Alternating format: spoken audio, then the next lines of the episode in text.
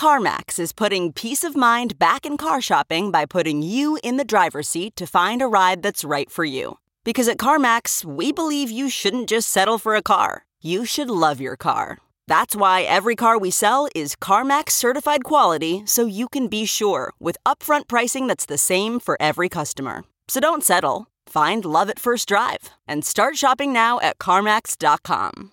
CarMax, the way car buying should be. Okay, picture this. It's Friday afternoon when a thought hits you. I can spend another weekend doing the same old whatever, or I can hop into my all new Hyundai Santa Fe and hit the road. With available HTRAC, all wheel drive, and three row seating, my whole family can head deep into the wild. Conquer the weekend in the all new Hyundai Santa Fe. Visit HyundaiUSA.com or call 562 for more details. Hyundai, there's joy in every journey.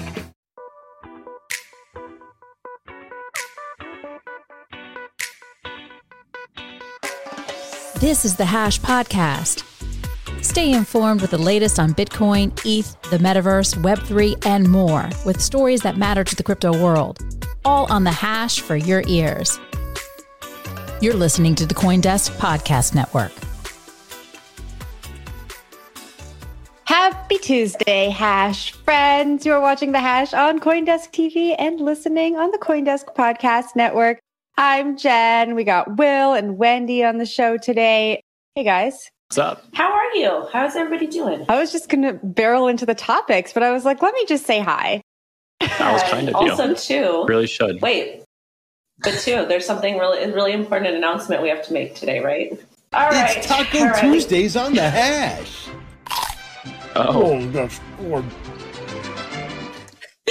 We're not ready, but it? we just want to wish we want to wish Ready to everybody a happy Taco Tuesday. Yeah. Because it is Oh. taco time. But all right, but we have to talk about something very serious. Okay, you guys ready? Are we ready? hmm Ready? Okay. Yay. there you go. You got it. Okay, let's get into some a big story here, okay? Big story. It dropped yesterday that the US Treasury has completely banned tornado cash in the United States of America, which is a big cause of concern. And the story of today is Ethereum co-founder Vitalik says he used blacklisted tornado cash to no- donate to Ukraine. So I wanted to kind of touch on this story because yesterday Jen had brought up a really, really important thought about this is that people could utilize cryptocurrency to send payments, to send donations, to send money to different organizations and want to stay anonymous because things can be like somebody like Vitalik, that is a big name, and the fact that he's sending a donation. So I think it is important to note how this is going to impact a lot of people from being able to receive payments, being able to send money, and essentially just kind of being safe and being able to stay anonymous. So I want to kind of toss this over to Jen for your initial thoughts. Yeah, I mean, we've we've spoken about this time and time again, and I think it's important to to say when I read the story, it seems to me like this is more a story about control, right? Governments are afraid of privacy; they're afraid of autonomy when it comes to crypto and the tools that are being built around crypto. And I think that we just see time and time again governments and regulators relying on this message about criminals and money launderers and stopping the bad guys when it really is focused on a specific group of people. I said this yesterday. You know, the, the story that's brought up with this ban is the North Korean hackers and the Axie hack. What does that have to do with American citizens? What does that have to do with a ban on American people? I want to point out one part of the story that I thought was pretty interesting. So the article referenced Coin Center Director of Research Peter Van Valkenburgh, and he described judgments from court rulings that go against this ban. He said banning software publication is banning speech, banning otherwise legal transactions made to maintain one's own privacy and engage in anonymous speech for political purposes is unconstitutional and laws that unreasonably chill speech are constitutionally suspect and can be challenged before enforcement. And so I think it's important to think think of that, right? We have a certain set of rights and freedoms for a particular reason. And I, I think when the mainstream reads a story like this, it's easy to see how people might get on board, but I just challenge people to think a little bit deeper. Will, what do you think? Totally agree with you. And I think the software thing is really interesting. And we'll do my history corner. I should have told everyone to get that wipe ready as well. But back in the 90s, we also saw a very similar instance where encryption was trying to be banned. Encryption was actually treated just like any sort of foreign intelligence. They wanted to keep that under wraps. And then during the 1990s, there was this back and forth between academics and the government and industry. And slowly they were able to make encryption public and available for everyone in the public domain, just like math textbooks are available to anyone nowadays, right? At the time, it was probably pretty smart to try to keep that under wraps because there were some national security threats to the United States uh, coming out of the Cold War. But not really right now, right? Like it's sort of uh, uncertain why they would try to keep this information under wraps and why they're trying to ban encryption and really ban implementation of encryption through code, which is Tornado Cash, right? When it comes down to the practicalities of it, they're trying to squeeze North Korea. And uh, that makes sense when you don't want to support the North Korean regime. But it comes at the cost of US citizens and others who are trying to use this software for fine purposes, nothing illegal at all, right? And it does make sense if you look at Tornado Cash on like the technical level. So what Tornado Cash does is allows you to put Ether into a big mixer. The more people who put Ether into that mixer, the more likely that the Ether you get back on the other side is going to be basically broken apart from its transaction history. So you want as many people to kind of get in that uh, that bag as possible. So you're going to get out fresh Ether. And if the US government can limit the amount of people who are going into that bag, then they can basically kill the whole project and North Korea won't be able to use it going forward. At the same time, though, this comes at the cost of free speech. It comes at the cost of code, and it's resort to many other issues, right? If they're going to ban this instance, well, why don't they just move down the tech stack and start mandating that validators on Ethereum or Bitcoin miners start processing out transactions and not allowing certain transactions to go through and that certain wallet addresses are not able to be used? And these are things that are very possible and things that we could see going forward. I think that is the larger concern for the industry at this point is that those things could happen because the US government is already going after applications built on top of Ethereum. Wendy, give it back to you. Another thing that I want to add is I do see a lot of people cheering about this, like, this is great, this is awesome, because apparently there is a large amount of illicit activity that does happen on Tornado Cash. I understand that. I'm not discounting that. But at the same time, if you're in crypto, you're in Bitcoin, you're in NFTs, you're participating in a decentralized economy, you do not get to tell somebody else what to do. You can voice your concerns, you get to voice your opinion. But just the fact that we're supposed to be operating in a decentralized economy, but then we have people that are cheering for censorship, we're cheering for the takedown of this, that's very problematic to me. And it makes no sense as to why you're in crypto. Why would you be in crypto when Bitcoin was created for the people, by the people, to help kind of get rid of these third party oppressive bodies and you know, to stop censorship and to give people more rights back, to let people actually own their money, actually own their livelihoods. But then you're sitting and you're cheering for something like this to be taken down. It's just like like with cash, you can cash is a lot harder to track. Yes, there's ways you can track cash, etc. But it is a lot harder to track than cryptocurrency. Cryptocurrency is very, very transparent. You can pretty much see anything on the blockchain. So for those of you who are cheering about this, thinking that it's a great, fantastic idea, I highly recommend you look back in history and you look back when countries were overthrown or when there's a very, very oppressive leader that is basically saying, and this is a point that I brought up on TikTok. Imagine being an average citizen. You know, you get up, you go to work every day, you pay your bills, you pay your taxes, and somebody somewhere doesn't like you for whatever reason. And they've got power in the government somehow. What happens if they say, you know, we don't like this person and they shut down your bank account and they throw you in wherever it is, they detain you? This is why crypto is here. This is why Bitcoin is here. And if you're sitting here cheering this on, then you're not part of the solution. It just doesn't make any sense to me. Yeah, Wendy, I, I think it's so important to bring up that narrative. And, but I think that this ethos that was the foundation of crypto sometimes gets lost, especially as more people come into the space. We don't talk about that as much anymore, right? We talk about these big headlines, people making massive trades, people who are getting rich or people who are losing a lot of money, but we don't talk about that core ethos that you just brought up. And so I think it's really important to continue that conversation. So when people do enter the space, they can see that it is completely different than the traditional financial system. The things that they are used to do not need to be that way in the future. And there are reasons for that. So I think it's so important that you bring that up, especially on TikTok where the mainstream audience is. Yeah. Thanks for that, Jen. That was really nice. You're welcome. All right. We're going to talk about Reddit now. So Reddit has an FTX Pay integration, which will support users onboarding to community points. The integration will allow users to purchase Ether from supported Reddit apps, which they can then use to pay network fees for community points transactions on chain. So if you don't know what community points are, it's a reputation program that allows users to earn points by contributing quality posts and comments.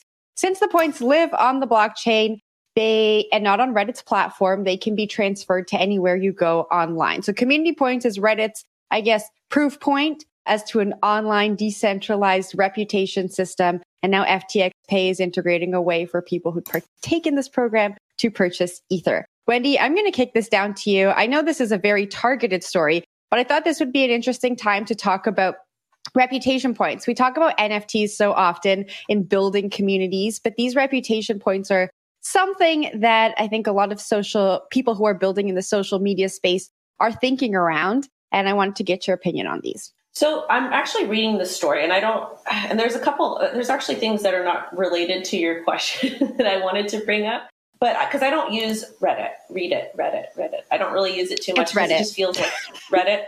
You know what? I don't really utilize it too much, but I think it is important that a big platform like this is utilizing, you know, cryptocurrency. But when I'm reading the article, and social points are cool too, passive income, yay. But when I'm reading the article, I thought it was pretty interesting because it says launched in 2022, the blockchain based community point system awards users based on quality of their posts. Community points shifted to the Arbitrum Nova blockchain in 2021, when originally I thought it was with Ethereum that they would utilize. So, like strictly Ethereum. So I thought that that was a very interesting switch. And the fact that it's with FTX Pay, I would have assumed that it would have been Solana I think this project has been a long time coming, and it also doesn't seem like it's really finalized yet. So, Reddit has been talking about working with a blockchain solution for its community points for literally years. We've seen this headline sort of rolled out in piecemeal fashion a few separate times where they've launched or they're about to launch or they're launching some sort of community project. There was at one point even a roll up competition where they're saying like we can't scale on Ethereum, so let's find a roll up solution that enables us to launch community points on top of it.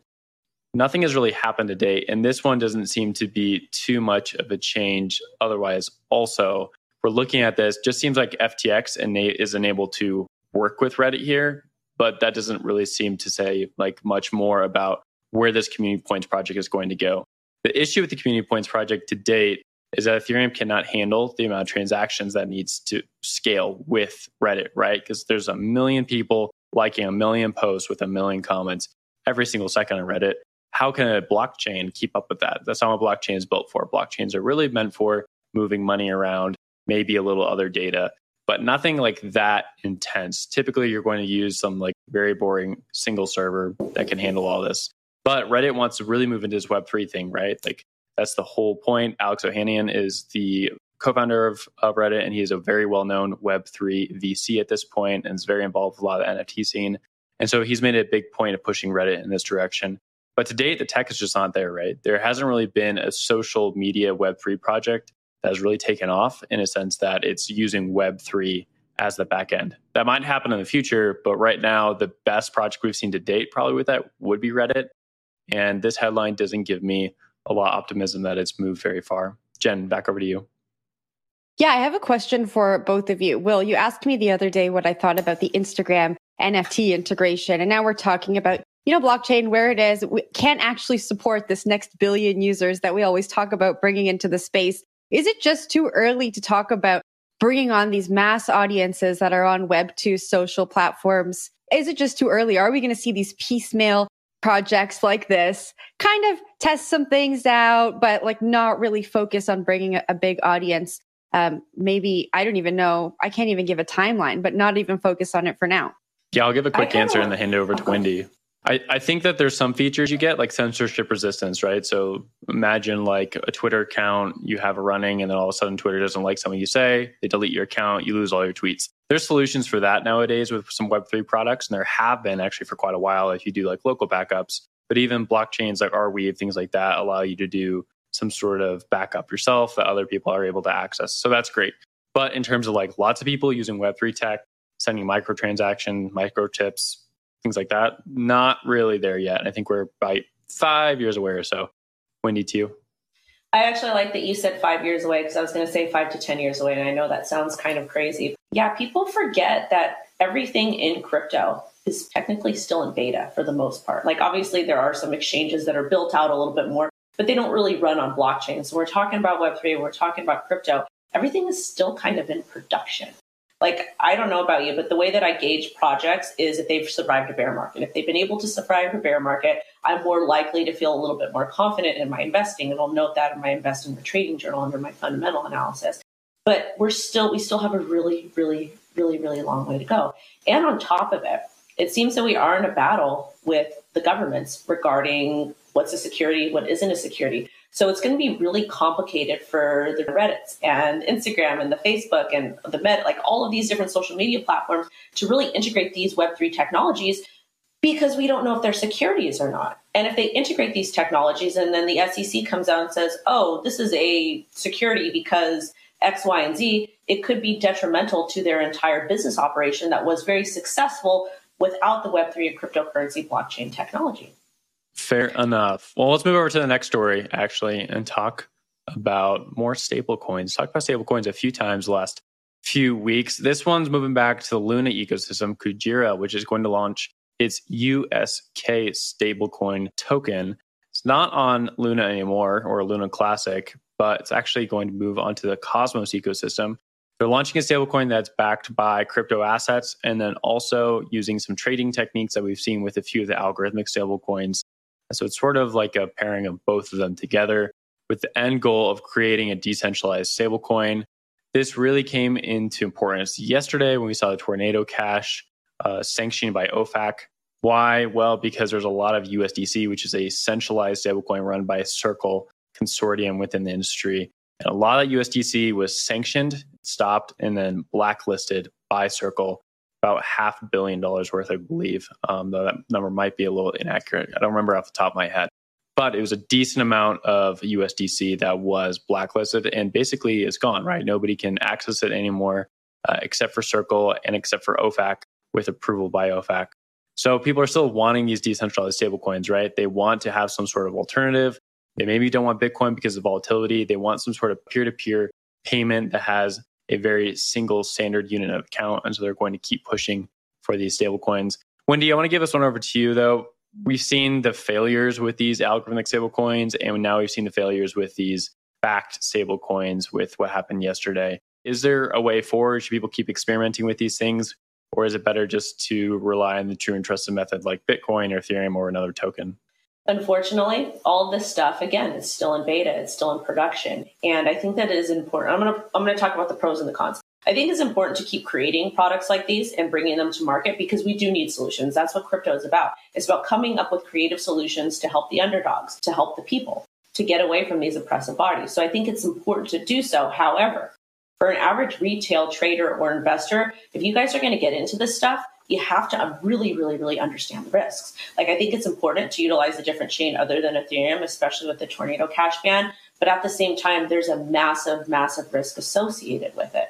So I'm I'm excited that people are still building. I'm excited to see this type of news. I'm excited to see these algorithmic stable coins, whatever, to be created. But at the same time, it does make me a little bit nervous as an investor or somebody who would you know want to get into a particular ecosystem because what happens if we have another Terra Luna debacle and people lose their money? Some people will invest in this stuff and utilize it and then when the, if, they do collapse they'll get upset or they might have invested too much money. So that's that's something that kind of you know tugs at my heartstrings a little bit but at the same time i love innovation. I love competition. I love to see people continue to build and find creative solutions because we are in a time where we need it. Jen your take on this yeah, I was going to say the optics of issuing a stable coin in any way, shape, or form associated to Terra seems inopportune at the moment. And then I saw someone in our comments say Luna and all projects related to it equals wrecked. So I think it's just an inopportune PR move. That said, I understand that,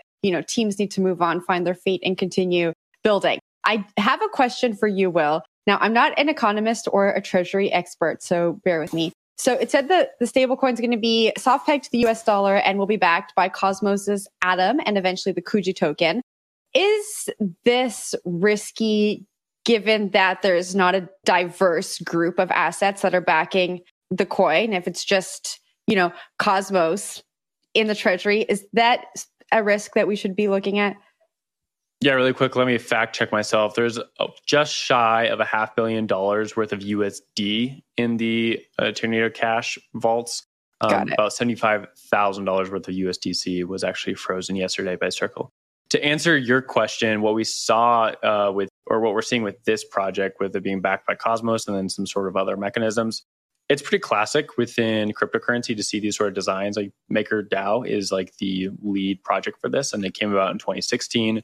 And it's been fairly functional, right? They've used Ether predominantly as the backstop reserve currency for that token, and then also the Maker token, and then DAI, which would be the stable coin. And then they use like interest rates and games with that to try to keep DAI peg at about $1 into soft peg, right? It might go a little above, might go a little under. But the whole point is that Ether is there to back everything up. And then there's also some like leverage you can pull on to keep that stablecoin stable. Here, what we're seeing is they're using Cosmos and then their own native token, which I don't know if it has much value at any point right now. And then also trying to pull on some of those mechanisms. The difficult point is it's hard to say if people are going to adopt Cosmos token the same way that they've uh, like adopted Ethereum or this other Kuji token. And on top of that, if not that many people are, are using this token, like pulling the levers, raising interest rates, things like that, might not do anything, right? Like, so it's really hard to get these projects from zero to one. That's why MakerDAO is so impressive. Uh, at the same time, though, we're seeing MakerDAO having a lot of problems with so much USDC backing that project at this point. A lot of people are calling that into question. So I think right now, with the last six months of history with Terra Luna, and then with Tether depegging for a little bit, and now USDC blacklisting some assets, we're seeing some huge red flags with stable coins. I think it's going to cause some pause for traders and others out there. We're looking at the stablecoin market and thinking, uh, I don't know if I want to be involved with that right now. All right. let's wrap it there. It was a great Taco Tuesday show. I just want to say before we leave, we're still looking for that taco sponsor. So, we you know, are. if you if you like us, I mean, why wouldn't you? Have your people call our people. I'm Jen. That's Will in the middle and Wendy on the other end. Thank you so much for joining us on the hash on Coindesk TV and for listening on the Coindesk Podcast Network. We will see you tomorrow. Happy Taco Tuesday. You've been listening to The Hash on the Coindesk Podcast Network. We would like to hear from you. So if you have any questions or comments, please reach out to us at podcasts at Coindesk.com, subject line, The Hash, or leave us a review on your favorite podcast player. Thanks for listening.